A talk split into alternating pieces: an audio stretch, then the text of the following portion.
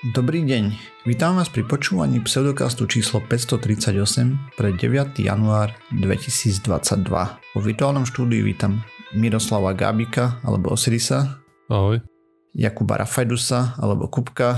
Ahojte a ja som Radoslav Vlasatý alebo Martýr. Čaute. Sme podcast o vede a skepticizme, vede sa nevenujeme profesionálne, takže ak nájdete nejaké nepresnosti, nezrovnalosti, píšte na kontakt zavináč pseudokaz.sk. A OK, takže sme v novom roku, čaute. Už teraz naozaj aj my.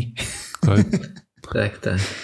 Ako ste prežili uh, oslavy? My sme len boli doma a potom o polnoci sme vybehli na, nedal, na nedaleké také námestičko. Tam ľudia chodia strieľať ohňostroje, tak sme popozerali nejaké, mm. a nejaké aj tieto ohňostroje. Asi 15 minút sme boli vonku a šli sme spať. Hej, tak my sme mali hmlu zase aj minulý rok bola, ako minulý Silvester. Hmla tento rok bola ešte väčšia takže som nevidel dokopy nič, akurát hluk bol.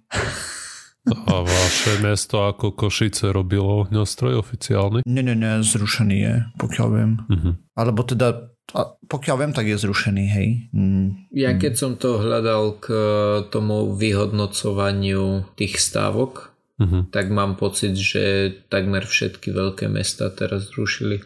Aj Brno už roky nemá. Oni to zvykli mm. robiť potom prvého o 6. večer, ale už niekoľko posledných rokov ani to. Hej, no. My sme to mali tak zaujímavo, čo sa týka akože susedskej časti, lebo my máme bytovku, alebo teda ten, tú budovu máme presne na, na kryžovatke a, mm-hmm. a vlastne všetky tie budovy, ktoré sú priamo v kryžovatke, tak uh, väčšina ľudí to spravila len tak, že vyšla na balkón, keď niekto mal také tie hádzaciu, hádzaciu pyrotechniku, tak to proste hádzali do stredu kryžovatky, že tam to bolo celkom safe z tohto hľadiska, že nič netrafíš a tak ďalej. Hmm, ja som po iné roky zvykol tiež len výsť na balkón a zapáliť si prskávku. Ale teraz mm. sme ani prskávky nemali. Takže... Nie. My nemáme balkón, takže sme museli výsť dopredu. Tak sme tiež asi na 10 minút zapálili sme prskavky, vypili sme šampanské, išli sme tu. Hej. A teda Osiris, ako Brno, nemali ste hmlu? Lebo Martyr spomínal, že bola riadna a u nás v Žiline tiež, že čakal som, že bude nejaký veľký ohňostroj, takže ho určite uvidím, ale nevidel som ani prd. Nie, u nás bolo jasno. Hmm. No nič, takže sme v novom roku, takže snáď bude lepší. Prajeme všetko dobré poslucháčom nového roku, nie? Keď tak, tak uvažujem. Či to sme prijali, už ani neviem. Mám taký pocit, že už sme prijali. OK, takže sa poďme pozrieť na nejaké novinky zo sveta vedy, pseudovedy a tak ďalej. Budeme rozprávať o jednom startupe, ktorý dopadol pomerne zvláštne. Bol to medicínsky startup, takže ide o spoločnosť Theranos a vznikla v roku 2003 a mala veľmi odvážne tvrdenia, a teda, že z kvapky krvi e, dokážu spraviť 200 testov, žiadne ihly, žiadne skúmavky a tak ďalej. A založila ten startup 19-ročná Elizabeth Holmes tesne predtým, ako vypadla z Stanfordu. No a už v tej dobe sa objavilo pár kritikov, ale veľmi málo na tieto tvrdenia, hlavne v štýle, že metódy nie sú peer review a tak ďalej ale to bolo tak možno pár ľudí na blogoch. V princípe som nenašiel nič relevantné z danej doby ku kritike na toto. Pár významných investorov nalialo do spoločnosti peniaze, potom to malo veľké pokrytie médiami, kopec rozhovorov mala táto slečna v tej dobe a tak ďalej. Nejakí kritici samozrejme potom začali vznikať, tých odbili s tým, že duševné vlastníctvo, super tajná technológia a tak. A spoločnosť vyzbierala 945 miliónov dolarov, mala 800 zamestnancov, v čase najväčšej slávy trhové ocenenie 9 miliard dolárov. Napríklad mala nejaké zmluvy s obchodnými reťazcami a podobne. V princípe, čo tvrdili, je, že ak to preženiem, a nie príliš veľmi od toho, čo oni tvrdili, že človek príde do potravín, objedná si 30 krvných testov nejakých, za jeden zaplatí euro, takže dokopy dá okolo 30 eur a, a, a že tak by to malo celé fungovať, hej, s tým plus minus marketing robili, akože tá cena je samozrejme mnou vymyslená, ale tak nejak uh, to presadzovali. V princípe oni sa dohodli z Vol- Volgreens a dosadili tam nejaké teranosácké wellness centra, do 40 ich predajní. Celkové hodnotenie spoločnosti sa vyšplhalo na tých 9 miliard hej v tej dobe. A napriek tomu, že už nejaký ten ročík odborná verejnosť mierne protestovala, eh, nedosť hlasno, na druhej strane možno aj nedostali veľa priestoru a čedve, kto každý sa bal e, žalob a podobných vecí. No ale v spoločnosti Terano sa tiež robili nejaké tancovačky mocenské a tak ďalej. Chceli vyhodiť Elizabeth z CEO pozície a ona to ustala, pár ľudí odišlo a podobne. E, sú o tom rôzne veci hore dole popísané, ale medzi tým sa začalo diať niečo nepekné a to teda, že Wall Street Journal začal robiť investigatívnu prácu, ktorá vyšla v 2015. Nature poukazuje na možné problémy s metodológiou, ktorú tam používajú a tak ďalej v 2017.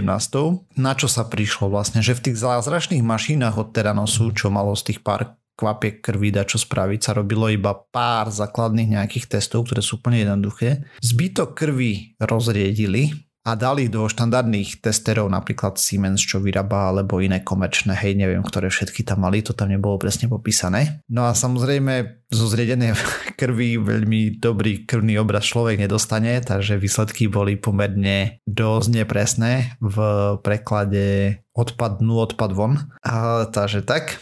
A v 2018 začalo trestné stíhanie, ktorého výsledok máme teraz ju uznali vinnú za podvod a iné veci. Za každú z tých vecí jej hrozí 20 rokov väzenia plus minus, kde písali, že za niektoré 5, ale myslím, že nejakých 11-20 ročných rozsudkov tam je, alebo také dačo. Nie je úplne podstatné, proste veľa rokov.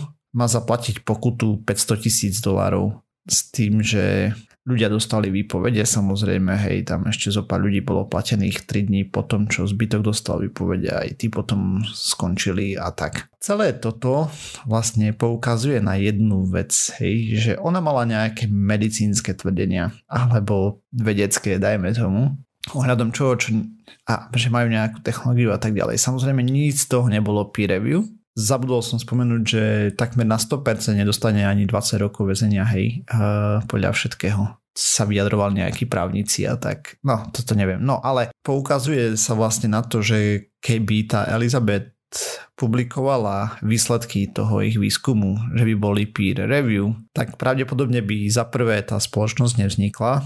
To znamená, že zo pár bohatých ľudí by neprišlo o peniaze, čo tam nalialo. Mimo iného ten pán, čo založil Oracle. Larry. Larry Ellison, hej. Proste nejakí milionári tam naliali začiatočný kapitál, potom sa to rozbiehalo a tak ďalej. Hej, tam bolo zo pár známych mien, ktoré mne nič nehovoria, ale údajne známych mien z rôznych startupových biznisov a podobne. Napríklad tam bol pán, ktorý práve Oracle umožňoval ísť na trh, akože public i pojem robil a podobné veci, hej, takže to už budú starší páni, bo rekli tam celkom dlho. No a tak, no, ale poukazujú na to, že keby Elizabeth teda publikovala tie výsledky a tak ďalej, tak píry, teda kolegovia z branže v danej oblasti by jej to asi rozniesli na šrubky, že je to nezmysel hneď? A potom pravdepodobne spoločnosť by nevznikla a ona by nebola kriminalizovaná, hej, alebo teda by sa nedala na kriminálnu dráhu takýmto spôsobom, lebo no a vyšla celá štúdíka ohľadom toho, že či je to morálne takéto veci nejaké robiť, hej, lebo tam proste dajme tomu, že to bolo prehajpované to, čo to dokáže bez nejakých podkladov, hej, že by sa to malo diať. A potom ona tam zneužívala napríklad, že dala do tých svojich prezentácií loga Pfizeru a tak ďalej proste veľkých medicínskych spoločností, s ktorými rokovali, ktoré ale nepristúpili na spoluprácu, pokiaľ dobre vieme. Takže to bola vlastne podvod, hej, alebo nejaké falošné zavadzanie tých investorov a tak. No ale to vydržalo im to pekne dlho. Pomaly 20 rokov, hej, celý ten biznis. Teda, no dobre, nie, 15, 15 aby som neklamal. Myslíš, že ona, ona to začala s tým, po anglicky Možno sa naivita. tomu povie, a, OK. No, Takže či to bola skôr naivita, alebo že áno, tuto som našla niečo zaujímavé a bude sa to dať rozvíjať, ale nakoniec sa to nedalo rozvíjať, alebo či tam bol nejaký ten malicious intent od začiatku, neviem. A zlý umysel, áno. Ja čo som čítal uh, rôzne komentáre k tomu a tak, hej, ináč je o tom kniha, volá sa to Zlá krv. Pravdepodobne o tom bude aj film samozrejme a tak celom, takže možno Dana pani na tom ešte zarobí červie. Neviem, neviem ako to funguje, keď také niečo sa sfilmuje a podobné výťažky, kam idú a podobné veci. No ale to nie je podstatné, ale sa k tomu vyjadrovali odborníci, hej, že proste z tej krvi, čo odoberieš z prsta, hej, dajme tomu tých pár kvapiek alebo podobne, že z toho vzďaleka nevieš spraviť toľko testov, hej, že nejaké základné a tak, ale proste tam nemáš dosť molekúl uh, tej krvi na to, aby si proste z toho robil nejaké komplikovanejšie testy alebo mm-hmm. samozrejme keby niekto toto vymyslel, hej, lebo tam kopec ľudí sa bojí ihiel, vieš, a tak to by si mal nejaký mega rýchly test na ja neviem, 200 markerov rôznych alebo podobne z krvi za kvapku krvi, hej, že prídeš fakt do potravín, sa necháš, obcháš prst niekam, ti to odsaje a máš výsledky, ja neviem, cukrovku, bla bla bla bla bla bla, vieš, milión 500 vecí, vysoký cholesterol, nedostatok vitamínov, whatever, to by bolo super, ale realita je taká, že to najskôr nemôže fungovať vôbec, aspoň nie s aktuálnymi technológiami, ktoré máme. Nevieme o tom tam aj poukazovali na to, že keby to končila ten Stanford, možno by sa čo to dozved, dozvedela o vedeckej metóde, o tom, že prečo sa to publikuje a prečo sa to podrobuje práve tomu mlinčeku od kolegov, hej, čo je peer review proces vlastne. Že proste ti na to pozrie niekto nezaujatý a ti tam nájde chyby, ktorý pracuje v danom obore alebo podobne začiatok roka, lebo to bolo myslím, že 3. januára, tam bolo nejaké fotky zo súdnej siene a tak, tak začal takto pseudovedol svojím spôsobom. No hej, ešte aj toto som zaujímavé, že tam poukazovali práve na to, hej, že ti netransparentné startupy, ktoré sľubujú nejaké super hype, nové technológie, že, že je to veľmi shady business do čerta. Nejaký škaredý uh, biznis, lebo ty proste nevidíš hej zvonku do čoho investuješ v princípe. Zase na druhej strane tí ľudia, do toho, čo do toho nalievajú milióny, by mali vidieť podklady a mali by si to vedieť reálne vyhodnotiť, alebo teda minimálne to nechať vyhodnotiť nejakej tretej strane, hej. Ale človek nikdy nevie, aké sú tam NDA a podobne podpísané. Alebo jednoducho do toho nemajú nalievať milióny. Že ono môžeš povedať, že pre takého Larryho napríklad to je jedno, hej. on zainvestuje pol milióna tu, pol milióna tam, urobí to 30 krát a stačí, že jedno z toho, vieš, vybuchne, jeden z tých investícií a sa mu to 10 krát vráti. Tam viacej bolo tých investorov, ale dokopy ten začiatočný kapitál bol nejakých 400 mega, hej, takže celkom dosť. A ako som spomínal, dokopy 950 dačo vyzbierali, takže... Mm. A Martyr? Aký starý je teraz Samko? 8 mesiacov. Dobre, lebo moja téma je, že aké zmeny čakali deti, ktoré majú teraz 6 mesiacov, ktoré sa narodili počas pandémie. No. Alebo teda, že, že pozerali sa na, na 6-mesačné deti narodené počas pandémie. A svetovo sa narodilo viac ako 200 miliónov detí od začiatku pandémie, no a keď e, na jar 2020 začali testovať všetky pacientky v nejakom Irvingovom zdravotníckom centre v Kolumbii v USA, akože v štáte Kolumbia, uh-huh.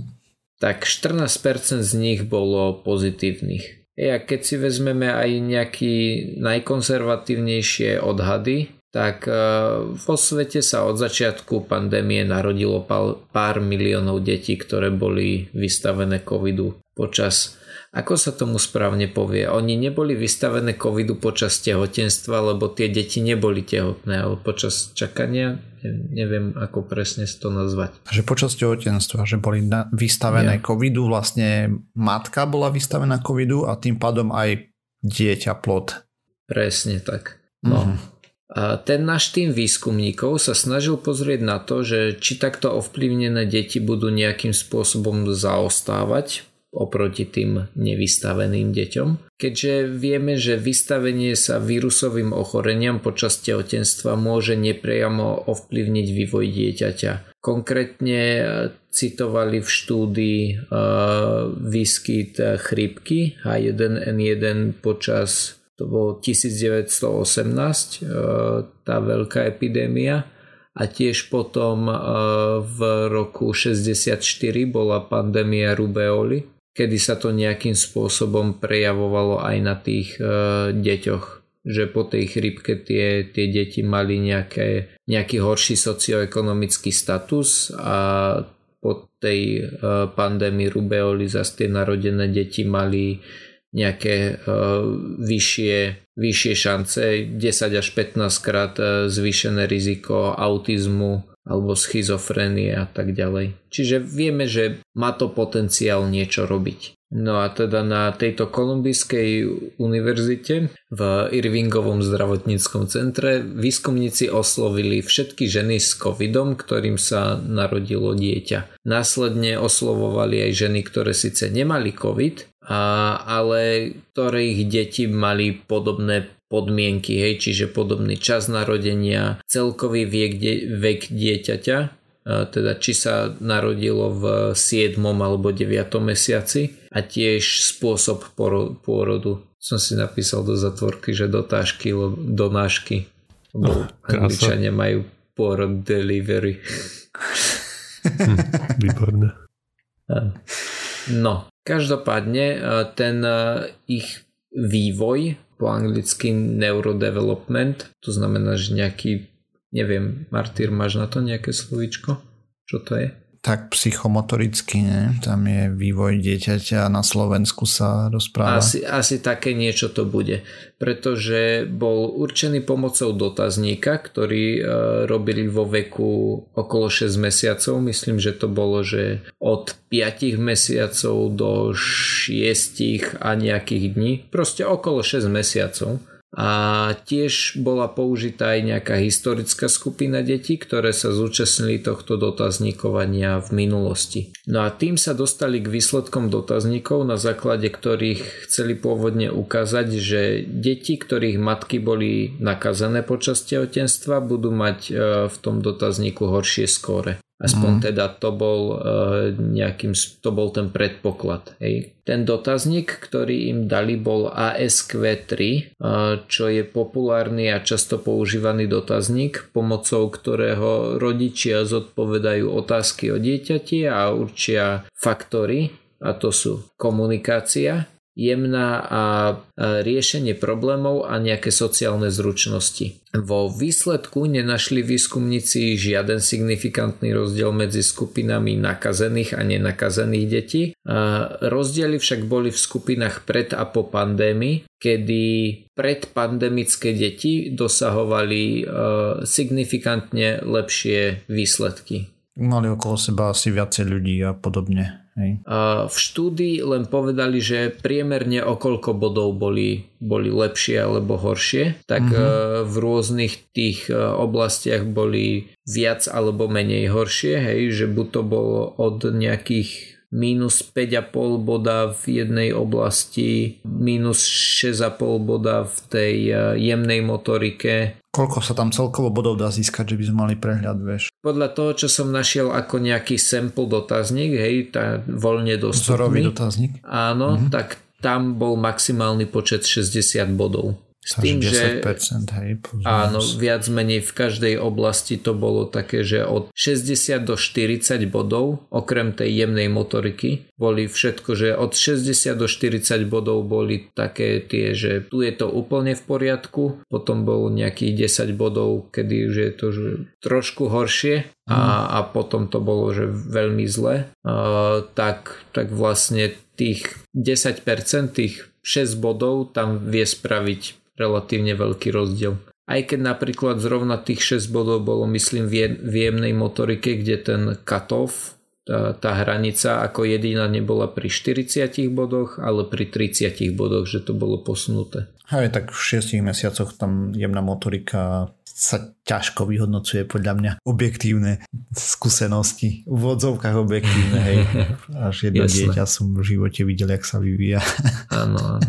Ale teda ešte raz, tie skupiny, na ktoré sa pozerali, boli komunikácie, jemná hrubá motorika, riešenie problémov a sociálne zručnosti, čiže 5 kategórií. A nejaký signifikantný rozdiel, vždy horší, ale signifikantný bol iba pri tej jemnej a hrubej motorike a pri nejakých soci- tie sociálne zručnosti Každopádne to boli jediné tri kategórie, ktoré boli nejakým spôsobom uh, signifikantne ovplyvnené. Tým pádom dám do, do poznámok iba, iba linku na, na tieto ASQ dotazníky ak niekto bude chcieť, môže si ich preklikať. Ja teda už mi ostáva iba dúfať, že, že všetky sú bodované rovnako. Ale tak nejak predpokladám, že hej. Uh, ja predpokladám, že nie, ale neviem reálne, hej. Ako teraz prvýkrát počujem o tom dotazníku. Mm-hmm. Ako my myslím, že sa o tom človek dozvie, keď sú nejaké problémy, hej. Ako prvé. Mm-hmm. Jasne. Ty chodíš k lekáru, oni tam vyhodnocujú a keď sú problémy, to potom z jedného poznáš všetky tie dotazníky, všetky tie mílniky, ktoré má dieťa dosiahnuť aj nedosiahnuť. Áno, áno. Akože ja ich poznám plus minus tiež, sa človek dočíta, hej, ale tak zatiaľ je to v pohode. Takže... Mm-hmm. A keď pozerám, preletel som pre istotu ešte raz tú štúdiu, ale nikde tu nevidím, že, že či by tu bol akože maximálny možný počet bodov, ktorý sa dal dosiahnuť. Tak oni to berú ako samozrejmosť, hej, prečo by to tam mali písať? Asi, asi sú štandardizované nejaké hej. pre ten vek, hej, a ja. predpokladám, že to je jeden dotazník, že ich nie je viac, neviem. Tak ja som, ja som si vybral témičku z trochu iného súdka a to som sa dočítal o nejakej umelej inteligencii, ktorá sa chystá alebo už predpovedala nejaké nové psychoaktívne látky. A o tomto sme už tu viackrát hovorili, no nie úplne o tomto presne, ale už viackrát sme tu rozprávali o tom, že vlastne tá umelá inteligencia a počítače nám budú pomáhať a navrhovať nejaké lieky. Kvôli tomu je, že to je, vieme, že to je veľmi náročná časť výskumu aj nejaká zistiť, ktorá molekula čo presne robí a keby sa to podarilo nejak odsimulovať, tak by sa tam kopa toho počiatočného výskumu, ktorý nikam nevedie, dalo od, odfiltrovať. Hej. Že týchto iniciatív je hrozne veľa, a, ale tie boli skôr zamerané na hľadanie nejakých liekov, ale teraz som sa dočítal nejakom inej trochu z iného rožka. Takže možno si pamätáte, ako kedysi dávno ešte, to bolo jedno také obdobie, čo frčali tie v úvodzovkách soli do kúpela, čo boli nejaké akože drogy, ktoré neboli boli ako zakázané, kvôli tomu, že to boli nejaké nové uh, substancie. Mm-hmm.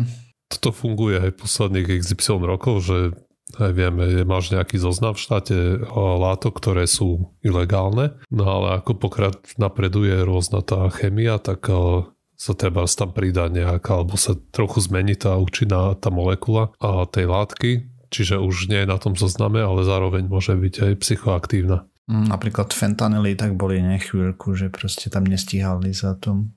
Je proste bol ten aj fentanyl, to je veľmi uh, uči, uh, potentný op- opioid. Je, je určite, ale teraz neviem, či, tá, či je rozdiel medzi opiát a opioid. Asi aj. Veľmi rýchlo opiaty versus opioidy častokrát bývajú používané zameniteľne, ale opiaty ano. sú prírodné opioidy, ako napríklad heroín, morfín Aha. alebo kodeín. Dobre. Zatiaľ čo opioidy sú všetky prírodné, semisyntetické alebo syntetické opioidy. Ďakujeme za vedeckú vsúku. Jazykovednú. Hej, dobre, takže áno, ten uh, fentanyl to bol jeden opioid a potom uh, ten sa dostal na tie zoznamy, tak potom rýchlo prišiel napríklad carfentanyl, čo je trochu modifikovaný aj ten fentanyl a potom sa to zase musí prijať ten zoznam a tak. No a toto samozrejme je teraz už z toho, ako to rozprávne zrejme, že je to také veľmi reaktívny proces, že sa čaká, čo nejakí chytráci vymyslia, potom sa to musí nejak odáliť, že to koluje v populácii alebo že sa to predáva, čo typicky alebo netypické, ale proste, neviem či typicky, ale stáva sa to tak, že nejakí ľudia náhle začnú umierať z ničoho nič a že je viacej predávkovaní a podozrivých, tak sa urobí rozbor a sa zistí, že aha, že aha, toto je niečo nové. Hej, a je to stokrát potentnejšie ako heroín napríklad alebo podobne. Nemusí. No ako v prípade toho fentanylu to tak je, hej, ale... Mm-hmm. Ako neviem, koľkokrát je potentnejšie, len viem, že je o dosť, hej. Hey, fentanyl to je, to je šalene silnejšie. Ale nemusia to byť aj opioidy, môžu to byť, ja neviem, aj stimulanty alebo alucinogénne mm-hmm. látky, to je jedno, je psychoaktívne. Oni sa volajú, alebo majú skrátku NPS, tieto dizajnerské drogy, to sú nové psychoaktívne substancie. Vidíš, dokonca aj po slovensky sa to dá povedať, že tá skrátka sedí. Takže z podstaty veci vyplýva, že teraz nejakí chytráci to vyrobia, dajú na trh, teraz sa zistí, že je to niečo nové teraz niekoľko mesiacov sa to musí proste analyzovať, kým zistíš, čo presne to je, ako to vyzerá tá molekula a potom legislatívny proces musí prebehnúť. Aj ty to tam dáš na ten zoznam, ale me- medzi časom oni aj tam trošku niečo zmenia a už celé, ešte to začína od znova, je to hrozne takto reaktívne. No a existuje nejaká databáza, ktorú má Kodanská univerzita, kde majú asi tisíc, alebo mali v čase za, začiatku toho a predtým ako tu aj začali robiť, mali okolo 1700 tých rôznych dizajnerských drog na tom zozname. Fú, to je celkom dosť, pane. Hej, a, a teraz tí tvorcovia tej AI si zobrali tú databázu, na vrch dali nejaké známe hej, pravidla, ktoré musí nasledovať chémia, hej, proste, lebo tam sú nejaké zákonitosti, čiže v nejakých limitoch sa to musí hýbať. Tak ono to musí mať hlavne nejaký tvar, že by to sadalo na receptory tá molekula, nie? No musí aj samozrejme, toto je jedna z tých vecí a to musí to byť nejaká aspoň v nejakej rámci možnosti stabilná látka aj musí mať nejakú bioavailabilitu a proste to musí splňať v podstate dosť veľa z toho, čo musia splňať aj normálne lieky. Akurát mm-hmm. nikoho veľmi asi netrápia až tak bezpečnosť. Nikto nerobí kontrolované štúdie postupne. No a napchali to do nejaké neurónky, všetky tieto pravidlá s tou databázou a e, na konci im z toho vyšlo takmer 9 miliónov e, možných e, zlučení, ktoré by mohli byť teoreticky ako tieto dizajnerské mm. drogy. A keď urobili tento zoznam hej, týchto 8,9 miliónov alebo koľko. A porovnali to s novými dizajnerskými drogmi, drogami, ktoré sa medzičasom objavili a pridali do tej pôvodnej databázy, tých bolo takmer 200, tak zistili, že z týchto takmer 200 asi 93% bolo predikovaných to umelou inteligenciou, čo je celkom solidná úspešnosť. Uh-huh. A čo teraz s tým? A čo teraz? No a vlastne, pretože jedna vec, ako teraz napríklad aj e, otázka znie, ako sa zistuje, keď e, povedzme nájdeš e, pred okonou človeka a má v ruke nejaký sáčok aj z nejakú látku, ktorú nepoznáš. Tak mm. štandardne sa urobíš tú hmotnostnú spektrometriu, čo v skrátke znamená, že ty to nejak ionizuješ a potom meriaš pomery hmotnosti rôznych ionov s ich nábojom. On to nie až tak dôležité, ako to presne technicky funguje, ale podstatné je, že tam vidieť na konci taký graf, ktorý sme viac aj vo filme sme to mohli vidieť. Ty z toho grafu nevieš, čo to je presne za molekulu, aj keď sa na ňo len tak pozrieš. A ty potrebuješ mať nejakú databázu známych látok, ktoré majú už priadenú tú spektrometriu, aby si vedel uh-huh. tie mhm. obrázky porovnať. Aj. A tak zistíš, že čo to je. Ale keď to tam nie je, tak v tej databáze, ktorú máš, je, že tam máš úplne nejaký nový graf, tak je to oveľa dlhší proces k tomu, aby sa dopracoval k tomu, že čo to vlastne máš v ruke. A sú nejaké hey. iné iné spôsoby, ako sa to dá zistiť rýchlejšie, ale zase tie sú technicky náročnejšie a proste nie tých, tých laboratórií, ktoré tu majú, nie je veľa. A, takže toto by bola jedna vec, že treba znajdu novú nejakú látku a môžu to porovnať rovno s týmito, či to či nie medzi tými 9 miliónmi tých látok. Vieš, prečo som sa ťa pýtal, že teda čo s tým? Som si predstavoval takého nejakého toho ITčkára, čo to celé nakodil, vieš, dajme tomu, že má rád rôzne mm, vtipky a tak a potom teraz zhaňa chemika, že počuj, tu mám 9 miliónov zlučenín, ktoré mi môžeš syntetizovať, že chcem poskúšať. Aj, to samozrejme napadlo aj mňa, keď som čítal ten článok. Samozrejme ten zoznam tých látok nie je verejne dostupný. Aspoň Hej. asi jednoducho nie časom možno sa mm. niekde zjaví, ale v súčasnosti je to, majú v tom prsty aj tí DEA, tá americká tá protidrogová jednotka, potom nejaká nemecká policia, tam je v tom namočená ešte nejaká takáto organizácia, že snažia sa to samozrejme držať prísne pod zámkom ten zoznam. Už to, aké miery budú úspešní, to uvidíme asi v budúcnosti. Zoznam pod zámkom a kód na GitHube. Hej. akože americký prístup k drogám je úplne zlý, hej, takže... No to nie je len americký, no akože tam, tam tá, dajme tomu, vojna proti drogám hej začala a oni to dosť exportujú do celého sveta exportovali aj teraz. Je to hlupý prístup, hej. Všetky krajiny, ktoré zobrali iný prístup, tak výrazne lepšie sú na tom. Aj tam neexistuje podľa mňa jedno, jedna metrika, podľa ktorej by si mohol po, považovať za úspech tú vojnu proti drogám. Čo zlý, mm. hoci ak sa na to pozrieš, že to je proste fail jak prása, ale s tým nič nenarobíme. Aspoň my tu, my tu, čo sme, môžeme tlačiť na našich zákonodarcov, ale Och, vidíme, ak sa to, vidíme, s akým, a tak možno, vieš, pomaličky, aspoň už sa o tom otvára debata, ale hey, asi no. nejaké poriadne To by trebalo celé vyhodiť tie zákony a prepísať to podľa vedeckých poznatkov a to vieme, že sa nestane, takže to sa zbytočne nad tým budeme rozčulovať. As, asi, hej. No a ešte vidíš, a ešte bude sa to dať použiť samozrejme na ten účel ako ten prvý, čo som hovoril, že niektoré z týchto substancií možno budú mať, aj, mať medicínske využitie. Mm-hmm, samozrejme. Napríklad stimulanty aj sa používajú v štandardne aj pri liečbe rôznych psychiatrických ochorení a opiáty, takisto je na tlmenie bolesti, alebo opioidy, ako sme boli poučení, aj tak z tohto by vyšli opioidy. Hej. A podobne. Ako, no, to je jedno. O vojne proti drogách možno by sme si mohli niekedy porozprávať, že aké skvelé výsledky to malo. V vodzovkách skvelé, to sa hej. akurát rozčulíme.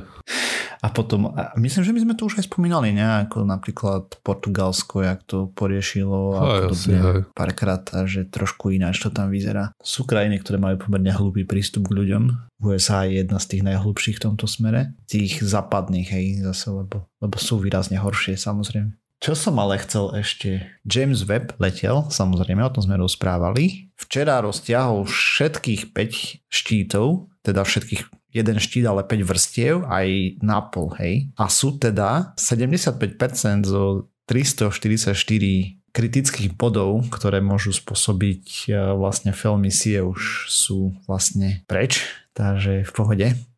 Hlavne všetky tie klinčeky, či spinky, či čo to boli, čo to držali ten štít po kope sú preč a že už je to napnuté a tak, ale ináč e, celkom vtipná story okolo toho napínania, lebo sa im začal prehrievať jeden motor, akože stále bol v rámci prevádzkových teplot, ale zistili, že je príliš teplo, tak tam začali točiť trošku s tým teleskopom, hej, že by bol viacej v tme. Potom pre zmenu mali problém s napájaním, lebo tam sú solárne panely a tak a tam nejaké cykly a tieto veci proste celkom haluška. Oni teraz sa samozrejme oboznamujú s tým, ako to bude fungovať. A ešte čo som tu spomínal minule, že budú mať viac ako 6 rokov teda prevádzkovú činnosť, tak minimálne 10 odhadujú teraz. To je aj vďaka tým posunom a tak ďalej, tam sa pomenili nejaké veci, trošku sa to zlepšilo a tak. To je jedna vec, čo som k nemu chcel. A ešte nejakú druhú vec som k nemu chcel a som zabudol, teda myslím, že som to spomínal, keď som tu o tom rozprával, ale fotky môžeme tak očakávať v júni nejaké reálne, hej.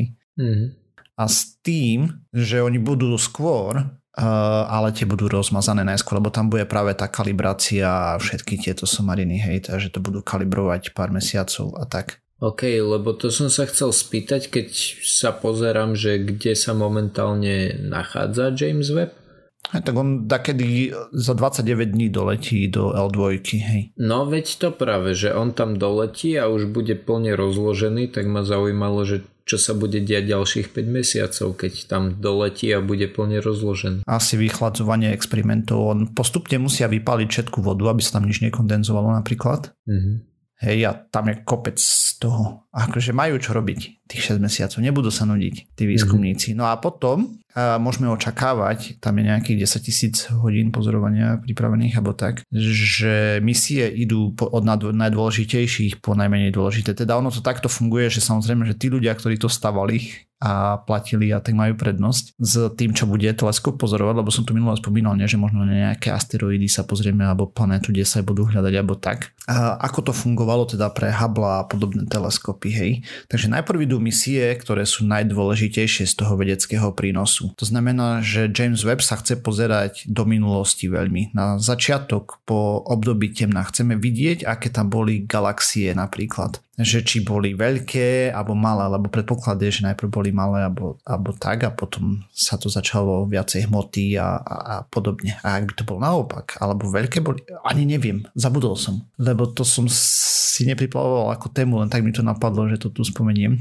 Ale pointa je tá, že to môže úplne vyvrátiť našu predstavu o tom, ako sa formuloval vesmír, alebo nie. No a potom bude nejaká, pravdepodobne, bude nejaká komisia, ktorá ja prídem ako Janko Hraško z univerzity a poviem, že mám takúto, chcem vidieť, ja neviem, v krupierovom pa, krupierovom zase, krupierovom pase nejaké teleso, lebo pravdepodobne tam niečo mi vychádza z výpočtov, toľko pozorovacieho času budem potrebovať na takú dobu a tak ďalej. Oni to potom budú posudzovať voči ostatným takýmto návrhom od ostatných výskumníkov. Niekto bude chcieť pozorovať tú planétu 10, že našiel tak kde, niekde tam niekto nejakú kometu, ktorá sa rúti na Zemi a chce nás uh, čapnúť, hej, a podobné veci. Takže, takže tak, takže uvidíme. Potom sa môžeme tešiť, tam prvé fotky budú pomerne skoro asi po tých 6 mesiacoch. Minimálne nejaké testovacie a potom už je reálne. 6 mesiacov, už iba. už iba 5 v princípe v júni, hej. Takže... To nám zbehne. Hej, hej, tak už je hore. Ešte sa nesmie nič pokaziť. Ach, cipa, brutál. Vieme, že čo by chcel prvé odfotiť, že či majú nejakú takú nejaký ten money shot, vie, že, že toto teraz odfotíme, lebo tam bude strašne veľa farieb a bude sa to všetko lesknúť, že toto tu bude prvá fotka. V infračervenom asi tam veľa farieb nebude. Tak ale oni to určite budú nejakým spôsobom vedieť posunúť do toho viditeľného spektra. Určite nejaký počítač to bude vidieť toto.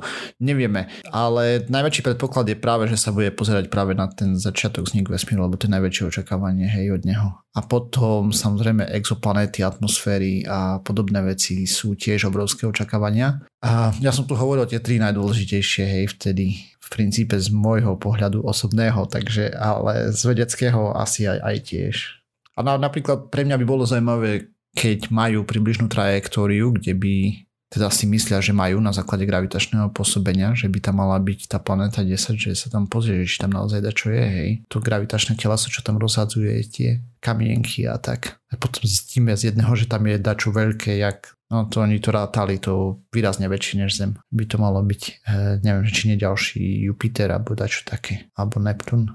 A už ne, nepamätám. Takže sme sa dopracovali na záver tejto časti. Ďalšia časť znova o týždeň. Nájsť nás môžete na www.pseudokaz.sk Písať nám môžete na kontakt zaujímavé pseudokaz.sk Okrem toho sme na sociálnych sieťach, Facebooku, Twitteri, sme aj na iTunes, Spotify, YouTube a všetky možné a nemožné podcastové agregáty. Ak nás chcete podporiť, lajkujte, zdieľajte, dávajte páčiky.